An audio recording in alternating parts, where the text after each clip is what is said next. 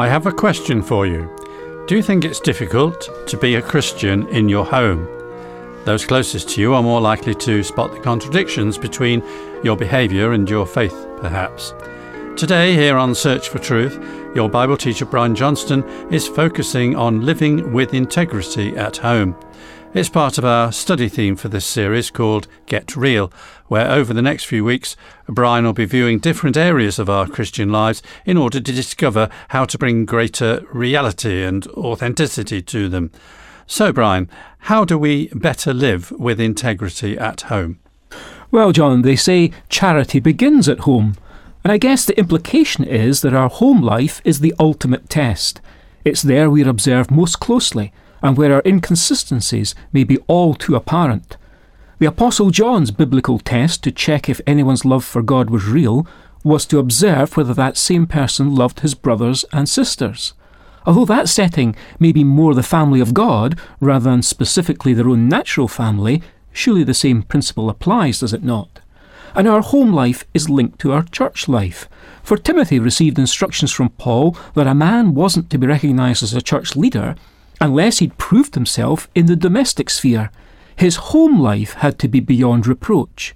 And really, these are standards that all believers should be aspiring to. Peter specifically says of women that their home life was to be such that even unbelieving husbands would be won for the Lord simply by the conduct of their wives, without even a word needing to be spoken. We're meant to learn from the Bible storyline as well as from its direct commands. And woven into its text, we find details of the homes of some of its characters. They are of timeless application in terms of the truths they expose to us. Briefly, let's just check out some examples. There's the perennial danger of overcommitment outside the home. A parent preoccupied with the busy demands of professional life and who doesn't put in special effort to balance that might expect to lose the respect of his children. Try asking Eli the priest about that. Problems here were compounded by the fact that he couldn't effectively say no to his kids. Unchecked by effective parental restraint, they grew up to be wilfully disobedient, their lives a total disaster area. So, from the stories of David and Eli, we can observe the effects of professional neglect on family life. There's a terrible danger in parents being overcommitted outside the home and as a result not being available to give consistent input to their children's training. Sometimes rich, successful parents sit by their garden swimming pools and wonder why their son or daughter prefers to live in squalor down in a nearby commune. Maybe they feel more valued there. Parents can be preoccupied with providing a degree of lifestyle where material things take over. But no amount of material things can compensate for an absent dad or mum. What price the rough and tumble a toddler has with his dad, building rapport which can be cashed in on later. The Bible perspective can be found in Psalm 127. Children are a heritage from the Lord. The fruit of the womb is a reward. Like arrows in the hand of a warrior, so are the children of one's youth. Happy is the man who has his quiver full of them.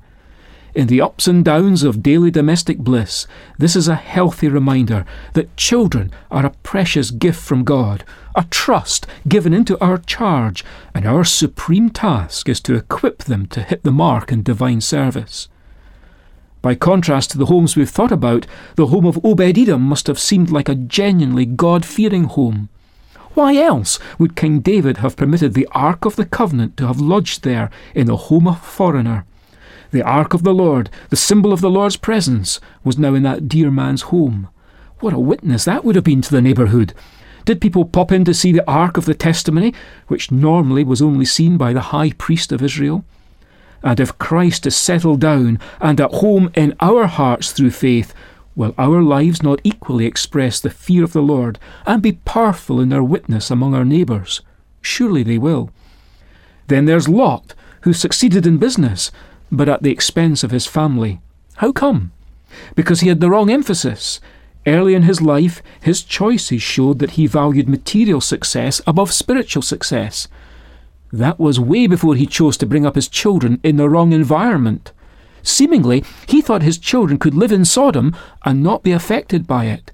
It seems he thought his family would follow his instructions. Instead, they adopted the standards of their peers. It's dangerous for any parent to underestimate the power of the surrounding culture. Outside of parental influence, the four greatest influences in a young person's home life are their peers, the internet, media, and music how well Daniel's parents had moulded his value system in years of early training so that he could stand firm and loyal to his principles when he suddenly found himself in a big city and in a foreign culture surrounded by lots of temptations. Job is a shining example to us of the need to pray for our kids lifelong.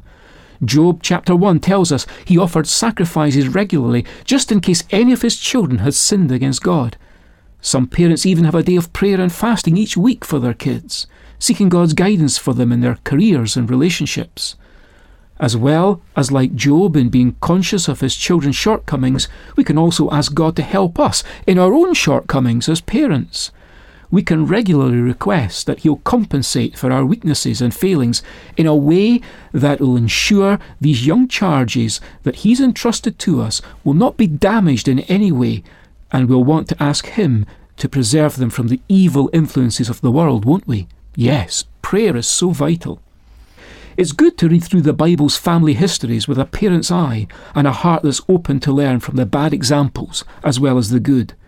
Again, we can see the bad results of favouritism from Isaac and Rebekah's family. We need to be open to all God can teach us through His Word. In addition to examples, there's clear instruction also, of course, Family units were God's way of building society from the very beginning, and the Bible isn't lacking when it comes to finding detail on how to go about living successfully at home. In fact, God's Word clearly specifies the following ingredients instruction, training, provision, nurturing, discipline, and above all, love. In fact, Deuteronomy chapter 6 starts off where that list had ended. Perhaps best of all, it sets the tone for family life at home. God prefaced his remarks there by saying, You shall love the Lord your God with all your heart, with all your soul, and with all your strength. What does this say to us? Only that in family life, the paramount thing is love for God. It's God's will that the lives of parents be permeated with love for Him. And love for God will overflow into love for others too. The atmosphere in a Christian home should be loving. It recalls for me the touching tenderness of God's language towards Israel, called Ephraim. In Hosea chapter 11, verse 3, God says, I taught Ephraim to walk, taking them by their arms. I drew them with gentle cords. Some versions have it that God took them on his arms. Any parent can relate to God's description here of gently, tenderly assisting a toddler to take those first faltering steps. With real affection and satisfaction and pleasure, the parent says, Well done. Sometimes it will require to be tough love when correction needs to be applied. For read on in Hosea to find out how God's love isn't an indulgent, sentimental thing. Far from it. Hebrews chapter 12, verse 6 confirms that whom the Lord loves, he chastens. The important thing for us to imitate is that even his disciplines are full of love. What we're saying is God's love must be uppermost in family life, and we're saying that on the authority of Deuteronomy chapter 6. We need to put first what God puts first. If God doesn't have the first place in our lives, then our children will be quick to spot the hypocrisy when we attempt to teach them spiritual values.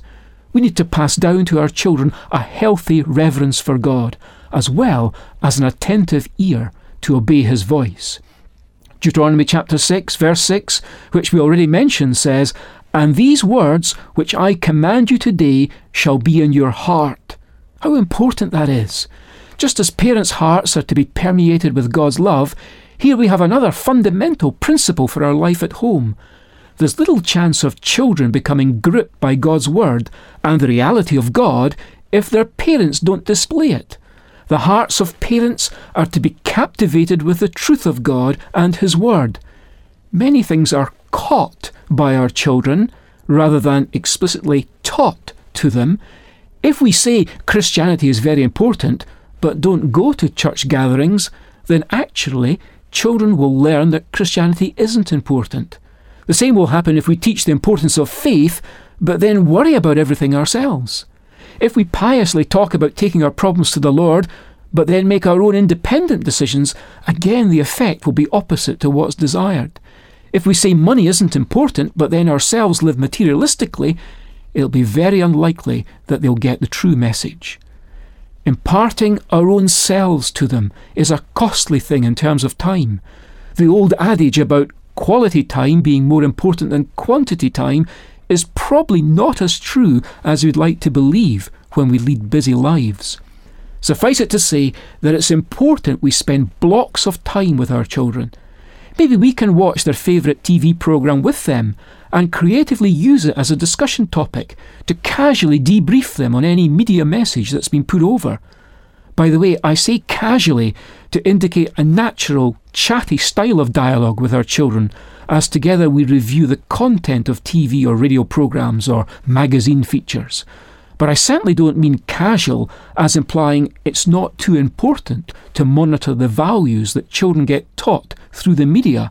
On the contrary, I think it's extremely important to expose whatever values are not biblical values, especially when sinful behaviours like violence and immorality are being glamorised. While we're thinking of young family members being impressionable, it's worth noting that in the Bible's inspired advice to parents in Deuteronomy 6, verse 7, it stresses the need for parents impressing or teaching diligently God's commands to their children. Literally, it might have been translated, You shall intensely sharpen your children, which serves to show that the type of teaching God has in mind is active communication of His truth and values, not passive. Certainly, the transfer of truth from one generation to the next is not automatic, but it requires time and effort. Time and effort that has to be supplied by parents, who themselves have God's truth at the core of their beings and allow it to become woven into the fabric of their existence. Mothers, especially, have a tremendous responsibility and privilege in moulding the generation to come, particularly at an early stage when the clay, so to speak, is still wet and impressionable. What's the saying? Give me a child till he's seven, is it? And I'll show you the man. Parents, mothers, you are raising tomorrow's leaders. What an impact on history unassuming mothers like Susanna Wesley must have had.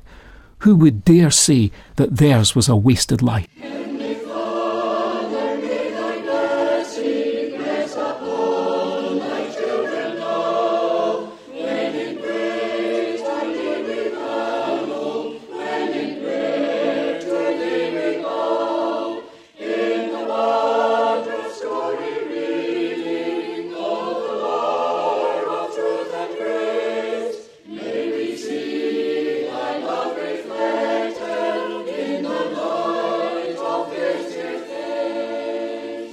Thanks, Brian, for that interesting scrutiny of an important aspect of being a Christian. The talk you've heard today is also available to download via the internet in audio or text format. Simply ask for Get Real. You can do this by email or by post, and here's our address. Search for Truth, Hayes Press, The Barn, Flaxlands, Royal Wootton Bassett, Swindon, SN4 8DY, UK. Our email address is sft at churchesofgod.info. And did you know by looking up www.searchfortruth.org.uk, you'll find our church's main website. So it's been great to have your company today. Many thanks for being with us and for your interest in our programmes. Please join us next week for another talk in this series, if you can, when Brian will be taking a further look at Christian integrity in our home life. And in the meantime, it's very best wishes from our Bible teacher Brian, studio technician David, our singers, and me, John. So bye for now, and may God really richly bless you.